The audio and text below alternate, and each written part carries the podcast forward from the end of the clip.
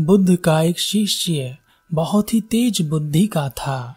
अपनी प्रेमिका द्वारा धोखा दिए जाने के कारण उसका मन संसार से उठ गया था और अब वह ज्ञान के रास्ते पर आगे बढ़ रहा था। उसका एक ही लक्ष्य था, बुद्धत्व की प्राप्ति। एक दिन बुद्ध अपने उस शिष्य के साथ एक नगर जा रहे थे। रास्ते में बुद्ध को प्यास लगी। बुद्ध एक पेड़ के नीचे रुक गए और शिष्य से कहा, मेरे लिए जल का प्रबंध करो। शिष्य बुद्ध के लिए जल का प्रबंध करने चला गया। बहुत देर हो गई, पर शिष्य वापस नहीं आया। तब उसे खोजते हुए बुद्ध वहाँ से आगे बढ़े। रास्ते में एक जगह बुद्ध ने देखा कि उनका शिष्य एक युवती के साथ कुछ बात कर रहा है। युवती शिष्य से कह रही थी, मैंने जब से तुम्हें देखा है, मैं तुम्हारे प्रेम में पड़ गई हूँ। हर जगह तुम ही तुम नज़र आते हो।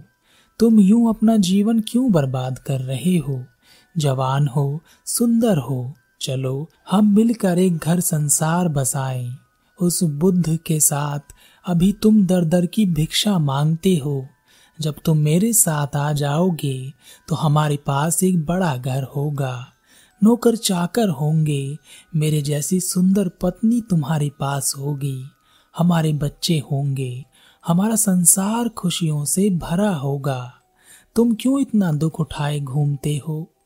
शिष्य चुप ही रहा और उसने उस युवती से कुछ नहीं कहा। उसने अपना जल पात्र लिया और वह बुद्ध की ओर चल पड़ा। उसने पीछे मुड़कर देखा तो बुद्ध खड़े थे। बुद्ध ने शिष्य से जल पात्र लिया और पानी पिया। पानी पीकर वह अपने शिष्य को लेकर वहाँ से चले गए। वह युवती वहीं खड़ी रह गई। बुद्ध ने इस बारे में शिष्य से कुछ नहीं कहा। धीरे धीरे उस शिष्य का मन बेचैन होने लगा। उसकी बुद्धि काम करने लगी और उसे समझ आने लगा। कि वह अपना जीवन यहाँ बर्बाद कर रहा है। उसे तो उस युवती के साथ घर बसा लेना चाहिए। उसके पिता के पास अच्छी खासी संपत्ति है। उसके जीवन में कभी कोई दुख नहीं होगा। और यहाँ तो हर पल, हर समय मेहनत ही करनी पड़ती है। यह भी कोई जीवन है। जीवन एक बार मिलता है। उसका भरपूर उपयोग कर लेना चाहिए। अब शिष्य का मन बुद्ध की शिक्षाओं में, साधना में नहीं लग रहा था। बुद्ध अपने शिष्य की मनोदशा से भली भांति परिचित थे। फिर भी बुद्ध ने अपने शिष्य से कुछ नहीं कहा, क्योंकि वह चाहते थे कि उसमें खुद से समझ उत्पन्न हो, जिससे उसका बोध बढ़ सके। धीरे धीरे उस शिष्य ने साधना करना ही छोड़ दिया। और ना ही वह भिक्षा मांगने जाता। अकेले में बस बैठा रहता और उस युवती के ख्यालों में खोया रहता। बुद्ध समझ गए थे कि उनका शिष्य रास्ते से भटक रहा है और दुविधा में पड़ गया है। जो व्यक्ति एक बार असमंजस में दुविधा में पड़ जाता है कि वह किस ओर जाए, तब वह कहीं नहीं जाता। और वहीं खड़े खड़े सोचता रह जाता है। ऐसा व्यक्ति कभी अपने लक्ष्य को प्राप्त नहीं कर पाता। तब बुद्ध ने अपने शिष्य से कहा, अपने बोध को जगा, अपनी स्मृति को संभाल, अपने विवेक को जगा। जो मन राग और द्वेष से भरा है, वह कभी अपने लक्ष्य की प्राप्ति नहीं करता। भटका हुआ मन कहीं नहीं रहता। वह कभी अपने लक्ष्य को प्राप्त नहीं कर सकेगा। अपने मन को स्थिर करो। बुद्ध से यह शब्द सुनकर उस शिष्य की बुद्धि को झटका लगा और वह समझ गया कि वह गलती कर रहा है। वह अपने रास्ते से भटक गया है। वह पहले भी इन झंझटों में पड़ चुका है, धोखा खा चुका है। वहाँ कुछ नहीं है, कोई सुख नहीं है। मेरा लक्ष्य ज्ञान की प्राप्ति है और वही मुझे करना है। शिष्य वापस दोबारा से अपनी साधना में लग गया। एक दिन शिष्य भिक्षा मांगने के लिए एक गाँव की ओर निकला। रास्ते में उस युवती ने उस शिष्य का रास्ता रोक लिया और कहा, मैंने इतने दिन तुम्हारा इंतज़ार किया, पर तुम नहीं आए। अब आखिरी बार मैं तुमसे पूछती हूँ कि क्या तुम मुझसे प्रेम नहीं करते? यह अंतिम मौका है सोचने का। जरा सोचो, तुम यह क्या कर रहे हो? कैसे बेकार के वस्त्र पहन रखे हैं? और भिक्षा का कटोरा हाथ में ले रखा है। मेरे साथ आओगे तो एक से एक वस्त्र मिलेंगे, जैसे राजा पहनते हैं। और तब तुम भिक्षा नहीं मांगोगे, बल्कि तुम इन सबको जो तुम्हारे गुरु भाई हैं, यहाँ तक कि बुद्ध को भी भिक्षा दे सकोगे। तुम इन सबसे ज़्यादा महान और बड़े हो जाओगे। और मेरी तरफ़ तो देखो, मैं तुम्हारे प्यार में, तुम्हारे प्रेम में प्यासी बैठी हूँ, कि तुम्हें मेरी बात समझ नहीं आती। मैं तुम्हारा भला चाहती हूँ, यह अंतिम मौका है, क्योंकि मेरे पिता मेरा विवाह कहीं और कर देंगे। और अगर तुम हाँ कहो तो मेरे पिता मेरा विवाह तुमसे करने के लिए तैयार हैं। सोच लो, फिर कभी तुम्हें मेरी जैसी लड़की नहीं मिलेगी जो तुमसे इतना प्रेम करती है। उस शिष्य का मन फिर से विचलित हो गया। उसे लगा कि जो अब तक हाथ में था निकलने वाला है। जल्द ही कोई निर्णय ना लिया तो वह उसे खो बैठेगा। वह बिना भिक्षा मांगे ही विहार वापस आ गया। बुद्ध की नज़र अपने शिष्यों के हर कृत्य पर रहती थी। वह अपने उस शिष्य के बारे में भली भांति परिचित थे। वह उसकी मनोदशा को जानते थे। वह सीधे सीधे उसे कुछ नहीं कह रहे थे, क्योंकि वह चाहते थे कि वह शिष्य खुद के ज्ञान से, खुद की समझ से अपना रास्ता निर्धारित करे और अपने आप को उस भवर से बाहर निकाल ले। शिष्य का मन बहुत विचलित था। उसका दम सूख रहा था। लग रहा था कि कुछ छूट रहा है। उसकी बुद्धि काम नहीं कर रही थी। मन किसी एक और नहीं रुक रहा था। उसके मन के चारों घोड़े चारों दिशाओं में भाग रहे थे। एक और उसे बुद्ध दिखाई दे रहे थे।